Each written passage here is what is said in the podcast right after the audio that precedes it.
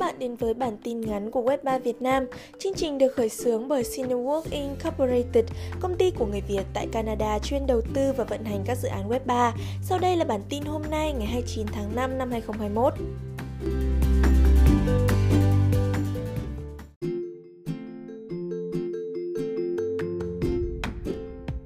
1. Dịch vụ BigQuery của Google thêm các công cụ phân tích chuyên sâu cho Polygon.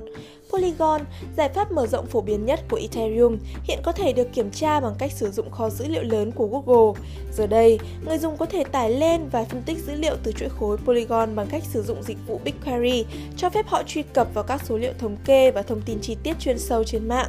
Theo một thông báo được chia sẻ vào ngày hôm nay, việc tích hợp bộ dữ liệu chuỗi khối đa giác vào Google BigQuery sẽ cho phép truy cập và phân tích dữ liệu trên chuỗi Polygon một cách đơn giản, có cấu trúc bằng cách sử dụng công nghệ Google Cloud. Người dùng sẽ có thể theo dõi phí ga và hoạt động hợp đồng thông minh theo thời gian, cũng như có được các phân tích đa chuỗi cho SDK.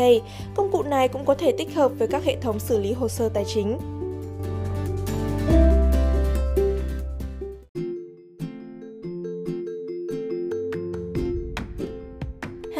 Cơ quan UAE đưa ra cảnh báo về đồng Dubai Coin. Các quan chức vừa tuyên bố rằng Dubai không có tiền điện tử chính thức, là một khu vực thân thiện với công nghệ. Dubai không bao giờ thiếu các dự án mới và đầy hứa hẹn, bao gồm tiền điện tử và blockchain. Nhưng sự tràn ngập của các loại tiền điện tử mới khiến những người mới tham gia khó phân biệt các chiến dịch mờ ám với các chiến dịch đáng tin cậy. Văn phòng truyền thông Dubai thông báo rằng các nhà chức trách chưa bao giờ phê duyệt một loại tiền kỹ thuật số có tên Dubai Coin. Đồng tiền này đã chứng kiến mức tăng vọt 1.000% khi dự án ra mắt với tên gọi tiền tệ kỹ thuật số chính thức của Dubai vào đầu tuần này. Sau thông báo, các nền tảng niêm yết lớn như CoinMarketCap và CoinGecko đã xóa Dubai Coin khỏi trang của họ.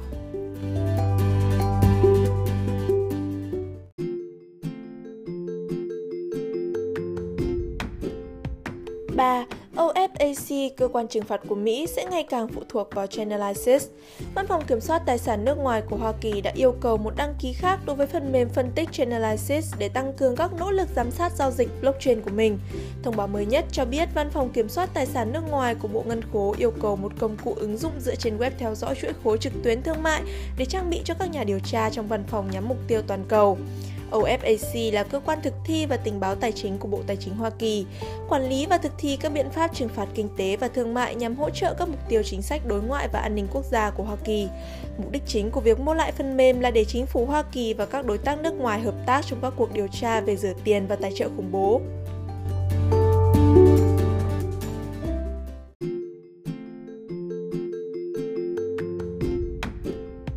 4.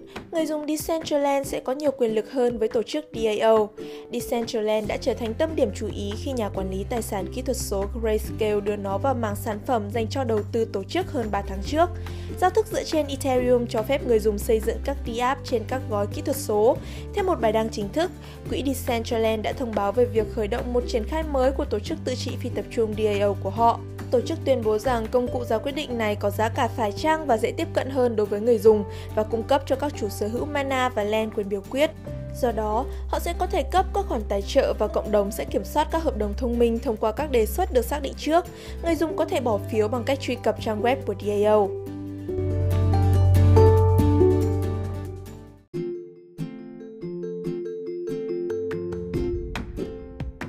Năm, SEC buộc tội những người quảng bá lừa đảo tiền điện tử trị giá 2 tỷ đô la với việc vi phạm luật chứng khoán. Năm nhà quảng bá cho chương trình Ponzi hiện đã đóng cửa BitConnect. Họ đã bị Ủy ban Chứng khoán và Giao dịch Hoa Kỳ buộc tội vi phạm luật chứng khoán liên bang. Khiếu nại nói rằng các cá nhân đã dựa vào các video YouTube để tuyến thêm các nhà đầu tư vào chương trình. Họ sẽ nhận được hoa hồng dựa trên mức độ thành công của việc tuyển dụng. Vụ lừa đảo trị giá 2 tỷ đô la đã xảy ra vào ngày 17 tháng 1 năm 2018. Điều này đã làm đóng cửa các dịch vụ cho vay và giao dịch của nó. BitConnect cho phép khách hàng của mình cho vay tiền điện tử của họ để nhận được lợi nhuận vượt trội. Giống như một pyramid scheme, nó có một chương trình đa giới thiệu được thiết kế để thu hút nhiều người hơn vào nghề giả mạo.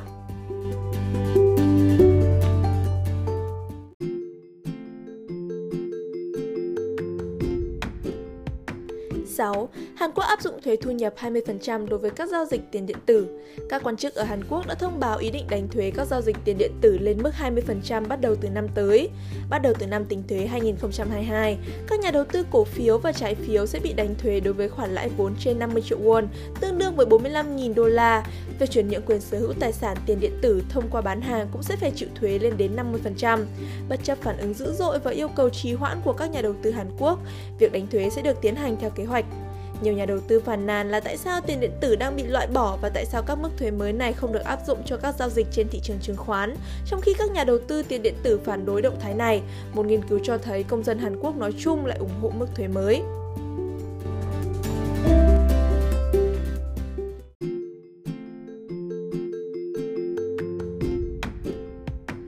7.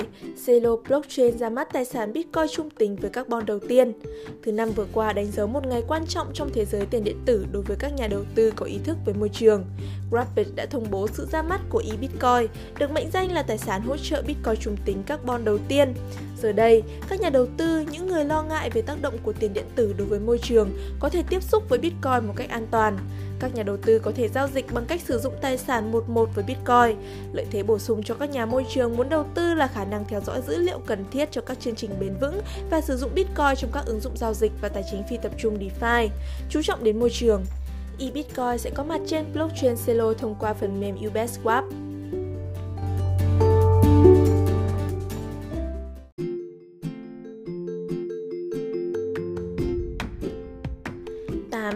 8. Swap bị tấn công trên Binance Smart Chain. Một giao thức tài chính phi tập trung với tên gọi BurgerSwap đã bị hack với 7,2 triệu đô la bị rút trên nền tảng Binance Smart Chain. Nhóm phát triển BurgerSwap đã thông báo rằng họ đang giải quyết vấn đề. Cụ thể họ cho biết, BurgerSwap vừa trải qua một cuộc tấn công flash.